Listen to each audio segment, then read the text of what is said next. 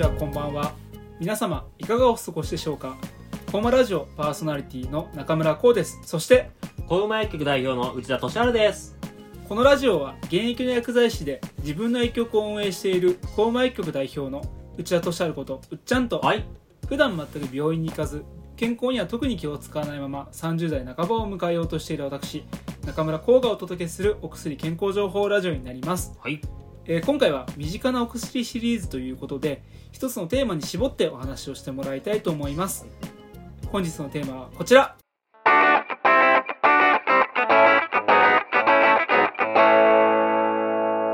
コロナワクチン対策おすすめ市販薬どんなのあるの？ということで、はい。まあ、今回は、えーコロナワクチン対策のおすすめ市販薬ということで、はい。うっちゃん。はい僕ちょっとこのラジオでも話をさせていただいたんですけれども、はい。あのワクチン2回打ったんですよ。おすでに、はい。もうあのしかもだいぶ副作用出ちゃって。うん。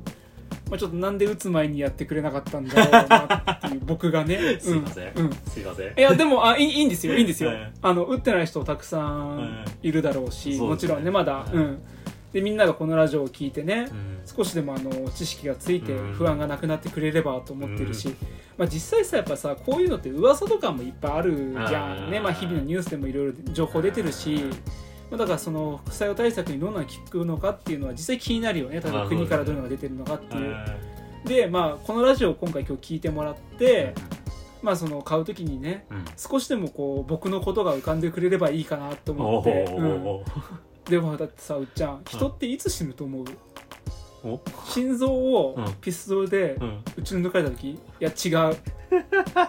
不治の病に侵された時？いや違う。猛毒キノコスープを飲んだ時？違う。まんまじゃんかよ。一 人忘れさせられる時なんだよ。いやちょっと最後耐えられなかった。いやだからねはい このラジオを聞いて、はい。みんながうん僕のことを思い出してくれれば、うんそれは僕が永遠に生き続けることができるし、まあ、それがね世界の部屋につながっていく大きな道になるのかなと思って。はい。ね。だからそうすれば僕ははい。永遠に生き続けるんですよ。で僕の思いはつながっていく。おいやちょっとやばいね。ちょっと今日感動的な雰囲気になってきちゃったかもしれない。いやちょっと今俺やばいもん。もう胸が苦しくて泣きそうになってるもんいやーいいね。ちょっとこの空気でうっちゃに投げるのがたまらない、うん、ちょっと今日涙こらえながらバトン渡せよ最後に、うん、あとは行こう。うっちゃんこの先へ。頭任せたちょっとだ。はいということであの全然感動的じゃないし全然話しやすくないということであのうっちゃんからお叱りを受けたので あの再度切ってお送りしております。いつになったら合格をもらえるのかちょっとまた次回に持ち越しということで、えーじゃあ本日はコロナワクチン対策の おすすめ市販薬ということで、はい。よろしくお願いします。はいはい。そうまんますぎません？さっきの人の忘れられないっていう、あのーあれはね。あの手を手がつけられないほどの名言ですよ、まああれはね、うん、僕あれは。あれはもう言ってみたかったらいけない、うん、あワンピースです。ワンピースです。はい、多分さすがに知ってる人多いんじゃないかなっていう、はい。チョッパね。あチョッパーのあのもうもうワンピース屈指の名シーンまあ、うん。本当に本当にまああぼ僕に怒らないでください。あのすごいリスペクトしてるんで一番大好きな話ぐらいですから、まあ本当に本当に。まあ本当にじゃあもう今回はねはい。コロナワクチンの副反応対策についてはい。話をしていきます、でまあコロナワクチンのねうん。まあ本当まあだいぶ進んでおります皆様、うん。接種がね。でまあ特にねこれがまあちょっと第3回もねうん。3回目の接種あるだろうっていう話もなでなってるのではいはい、許されるだろうと、うん今うん。やっても、うん、確かに遅すぎたかもしれない。遅すぎたかもしれないいからやそのことない。許してほしい、まあでも実際まだ打ってない人たくさんいるよね、まあまあ、と思いますし、本当に。まあそういう意味でね、今回ちょっと話をさせていただければと思います。で、まあコロナワクチン接種、特に2回目ですね。うんいやよく言われる副反応が出やすいです。いや僕も結構きつかったううーん、本当に。もうこれはもう本当にもう抗体をね、作るという反応で、どうしても熱が出ちゃうとか、うん打った部位が炎症を起こすと。うんもう痛みや腫れが出たりとかね、そういうのが出ますよ。いや本当にもうまさしくこの通りやったうーん。でも本当今回は特に、あの、やっぱ効果がいいワクチンなので、うん。効果がいいワクチンということは、やっぱりそれだけ抗体を作るのが優秀ということで、うん。まあ、それだけやっぱり反応が大きいっていうことで、痛みや熱に対して市販薬で対応していいのかとか、そういう質問がもうやいろんな薬局にもありましたし、うん。やっぱりもう今回も厚生労働省からももう市販薬とかで対応してくれっていうお墨付きが出てます。うんうん。ということで、まあ、その今回そのねその、まあ、前回ここら辺のえなどっかで話したかまあいいや、まあ、今回ねそれをさらっとだけ話したのを、うん。今回もう少し補足を入れながら、うん。商品名とかも含めて話そうと思います。了解です。うん。まずどんな成分がいいのって話をします、うん。えー厚生労働省から推奨されている成分3種類あります、うん。えーまず1つ目。アセトアミノフェン。アセトアミノフェン。はい。次にイブプロフェン。イブプロフェン。3番ロキソプロフェン。ロキソプロフェン。はい。もう全部フェンだ。そうなんですよ3スリーフェン。スリーフェン。スリーフェン。まあぶっちゃけ本当はもっとありますけどね。なんとかフェンは。あそう。な のもうちょこれ以上覚えられない。まあなんか聞いたことあるなっていうものもあるかもしれませんがこの3種類についてざっとね違いとかを今回話していこうと思います、うん。まずアセトアミノフェン。うん。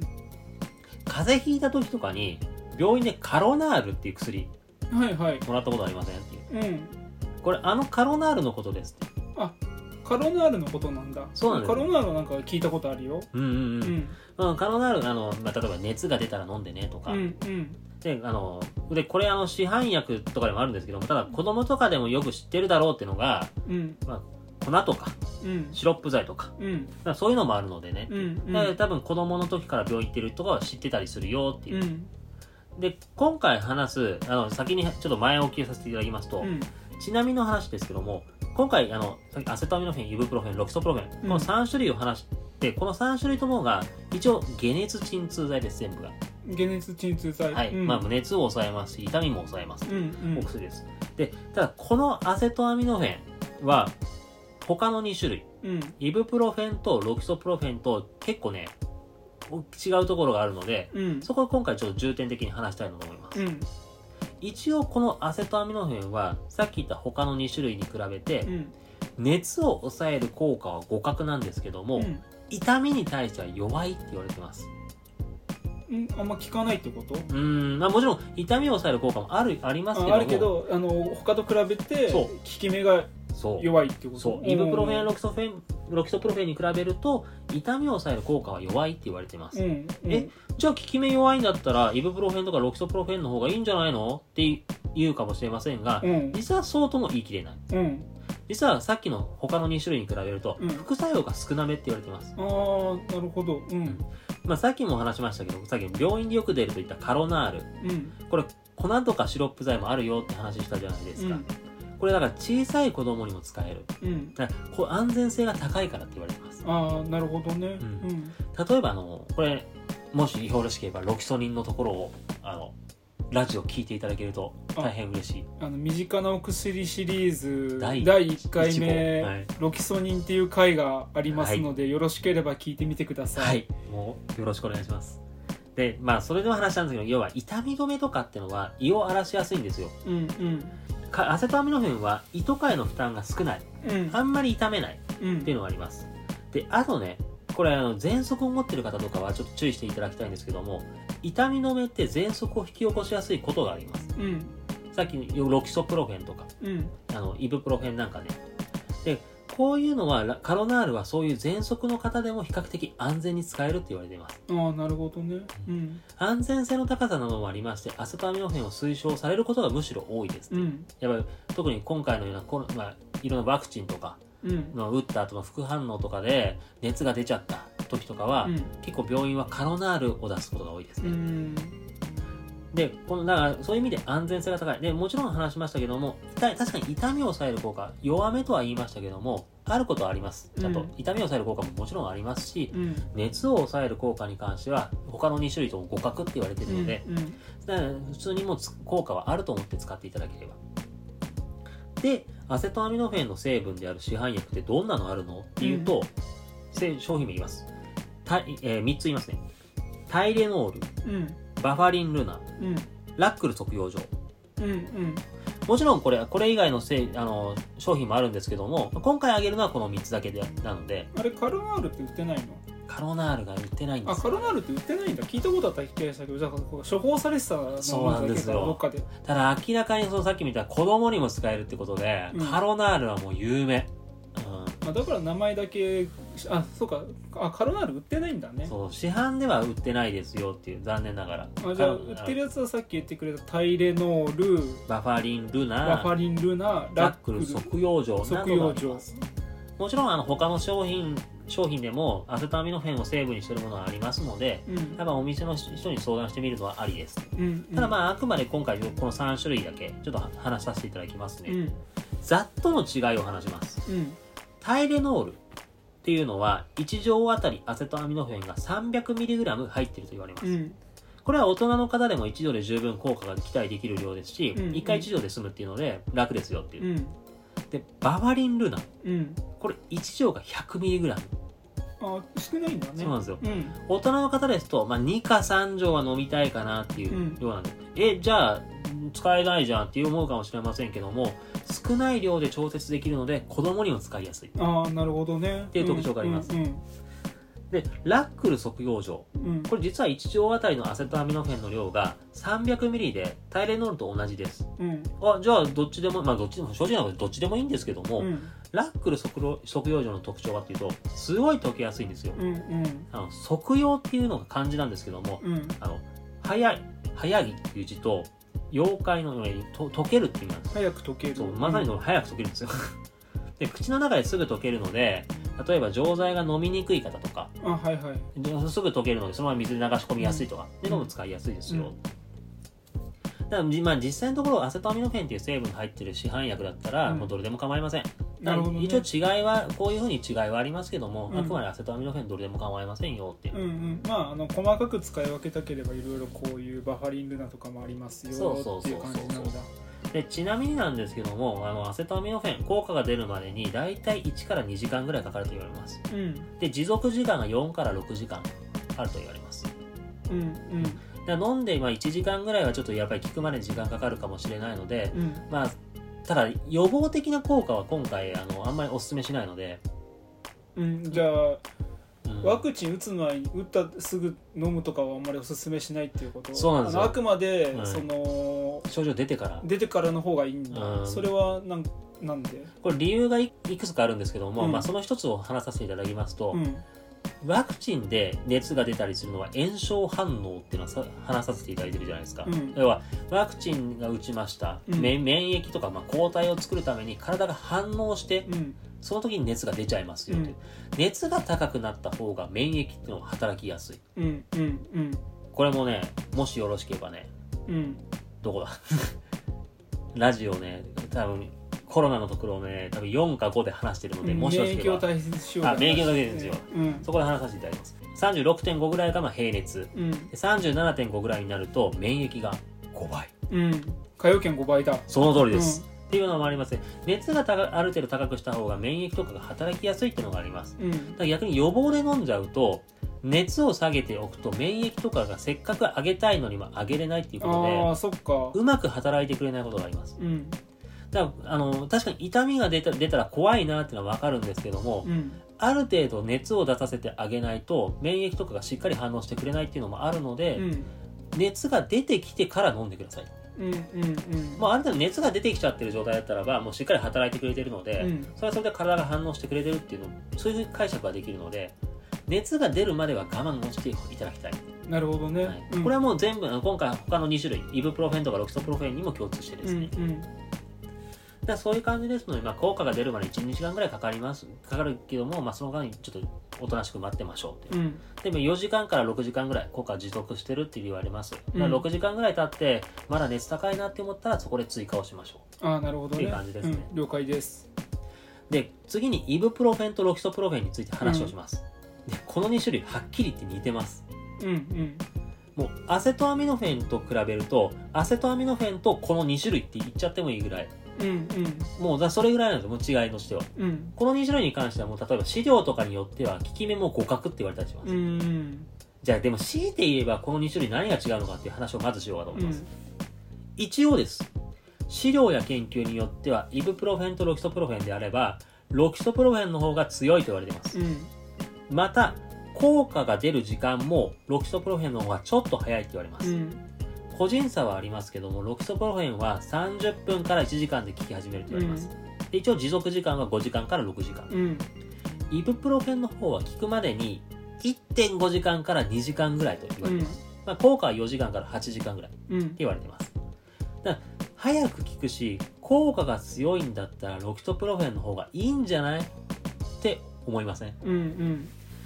ただね一応頭痛に関してはイブプロフェンの方が効果がいいっていうデータもありうます、んうん。頭痛が出やすい人は実はロキソプロフェンよりもイブプロフェンの方がいいと言われてます。うん。で今回あの実はワクチンでも大体は痛みって言ったら腕の痛みなんですけども、うん。頭痛がする方とかもいらっしゃいます。うん。だからよく普段から頭痛が出やすい方っていうのはイブプロフェンを選ぶのもありかもしれません、うん。まあそういう方はイブプロフェン結構常用ししてる方も多いんですけどね、うんうんまあここも、まあ、話しましたけどただ個人差も本当あります。うん。なので正直なほどそこまでね明確に気にしなくてもいいかなと思ってます。あくまでもただろこの2種類に関してはイブプロフェンとロキソプロフェンに関してはアセトファアミノフェンに比べてれば痛みを抑える効果は強い。うん。まあ、熱を抑える効果はあの、まあ、同じくらい。うんうん。でアセトアミノフェンに比べるとちょっと胃が荒れやすいかなっていうイメージでいいかなと思います、うんでイブプロフェンが入ってる市販薬からまず話そうと思います、えーまあ、これももちろんいろんな商品名あるのでお店の人に聞いていただきたいんですけども、うん。えー今回は3つ挙げてみます。リンリングル IB リングル IB ナロンメディカル。ナロンメディカル。イブ糖異常イブ糖異常はい、うん。糖異常ってのは糖ってあの糖糖分の糖で、まあ、要はそういう糖とかでくくるんでるっていうう意味ですね、んでリングル IB これ実はカプセルなんですけども、うん。1カプセルでイブプロフェンが 200ml 入っています、だかうんらこれい大人であればもう確実に1回あたりの十分に量匹敵するので、うんもうカプセルとか得意な方はこれ1回1カプセルで十分なので、うん。これがいいよっていう。次ナロンメディカル。うん。これ1回2錠飲んでイブプロフェンが 200ml うん。だからリングル IB と同じ効果を出すんだったらやっぱり1回2錠必要になります、うんうん。ただやっぱりカプセルが逆に苦手だ。うんっていう人であればこういう錠剤タイプのナロンメディカルなんかがいいよって言われてます、うんでちなみになんですけどイブ糖以上あの今回挙げさせていただいた理由なんですけども、うん。これ2錠飲んでも 150ml なんですよ。ちょっと少ないんだね。そうなんですよ、まああの、これ、まあ、糖以上でちょっと甘甘みもついて飲みやすいっていうのもあるんですけども例えば200と150だったら当然200の方が効果もいいんですけども、うん。胃とかも荒らしやすいのも当然200の方が胃を荒らしやすい、うんうんだから200だとちょっときついんじゃないかな。っていう場合であれば 150ml、うん。2錠飲んで 150ml で済むイブ糖以上とかを選んでいただけるといいかなと思います、うんうん。ただでこんな感じですね。で次。ロキソプロフェンが入ってる市販薬、うん。まあ、これねもうそのまんまになっちゃうんですけども、ロキソニン S とか。ロキソニン。はい、ロキソニン S プラス。うん。バファリン EX です。バファリン。EX っていうのがバファリン。バファリン。バファリン。いきなり有名なのめちゃくちゃ来たよ。そうです。ねでもバファリンは優しさが半分入ってるからそんな入ってないんじゃない いやしっかりロキソニン入ってますからね。でこれなんですけども一応でもこれねいろんな商品まあもちろん他の商品名のもあるんですけども、うん。もうねやっぱりロキソプロフェンって、まあ、今ここまで言ったら分かるけどロキソニンなんですよ。ロキソニンシリーズの。うんうん。もうロキソニンシリーズが有名すぎてもう他のをなかなか探すのが難しかった。あーやっぱ強いんだ。もうこのロキソニンシリーズロキソニンロキソニンロキソプロフェンはロキソニンなんですよ本当にまあ一応バファリンとかもバファリンの中にバファリン EX っていうのがロキソプロフェンが入ってたので今回挙げさせていただきました、あちなみにバファリンシリーズ、まあ、いつか必ずやりますけども。本当だよ。はい。いつか必ずやりますけど。もう壮大なフリいつ回収されるんだっていう あの半分優しさの。すいません。でもそれ言ったらさっき それ聞いたアセトアミノフェンのところでバファリンルナの反応してくれ。いやちょっとねうん。あのーすごい反応しようかどうかめちゃめちゃ迷ったんだけど、うん。一応あの最初ふざけて後半真面目に聞くっていうスタンスで一応やってるんだけど俺これ。すいませんあのね、ま、だバファリンさっきバファリンルナはアセトアミノフェンが入ってる。うん。で、バファリン EX はロキソプロフェンで入ってるっていうので分かるかもしれませんが、バファリンシリーズ、本当シリーズによって入ってる成分違いますっていう。あそうなの、はい。で半分優しさ共通でしょだって。ほー、はい。はいとしか言いよう。はい。え？は、優しさってなんだ？そこは共通でしょ？いやさそれはだってうっちゃんがいつかあのバファリン優しさの秘密に迫るっていうお薬シリーズをやってくれるんじゃないの？それが難しすぎてね。逆にいつになったら原稿上がってくるのってずっと思ってるんだけどもう、なるべく原稿を避けてる。優しさって何？って本当哲学に至るぜ、本当に。いやバファリンだよ、バファリンか。うんいや優しさがはでそう優しさってないってバファリンですよ、バファリン。うん優しさってないバファリン。ババファリンって何優しさっていう。優しさってなんだ？まあじゃあとりあえず話させて戻します。戻しますけども、はい。はいもう戻しますけども。まあこれだロキソまあロキソプロフェンまあロキソニンなんですけども、うんえっとロキソニン S っていうのは、まあ、ちなみにロ今ロキソニン S とロキソニン S プラスっていうのを挙げさせていただきましたけども、じゃあなんでロキソニン S とロキソニン S プラスの違いなんやねんって話をうん。まずしようと思います、これロキソニン S っていうのは純粋にロキソプロフェンだけが入ってます。うん。まあ、他に添加物とかも入ってますけども、有効成分としてはロキソプロフェンだけです。うん。で、ロキソニン S プラスとか、うん。これバファリン EX もそうなんですけども、胃を守る成分が入っています。ああなるほどロキソニンとかはと胃を荒らしやすいです。うん胃への負担が心配な方は、こういう胃薬が入っているものをお勧めします。うんうっんていうので、だからもう正直な話、ロキソニン、ロキソプロフェンに関してはもうロキソ、これ以上言いようがない。胃薬入ってるかどうかだけだとね。ああなるほどね胃薬いらんって人はちょっと値段も安いし、ロキソニン S を買ってくれ。うんうんうん胃を守りたいにあってはロキソニン S プラスとかババファリン EX を買ってくれ。なるほどまあ、しかもこの3種類とも1回1錠でロキソプロフェンの量も同じですっていう。あそもう基本同じなんだねそうなんですよ。だから胃薬入ってるかどうかの違いかなって。でも一応今回に関しては今、アセトアミノフェン、イブプロフェン、ロキソプロフェン、この3種類について話をさせていただきました。うんで、ドラッグストアとか薬局によっては本当商品名違うので、うんもうそのお店の薬剤師や登録販売者などに聞いてみていただきたいですし、うんまたね、あと、まあ、熱が出た時のために、冷えピタとかそういうの使われたりもします。うんでもこの3種類だけでじゃなくても対応できるっていうものは全然策としてはあることはあるので、うんお店の方に相談してみましょうっていう。うんただ、いずれにせよ、こういった市販薬で効果がいまいち出れば必ず受診をしましょう。うんうん以上です。了解しましたはい。ありがとうございます今日はじゃあこんなところですかねはい。はいすいませせんじゃあ今日はどうもありがとうございましたありがとうございました。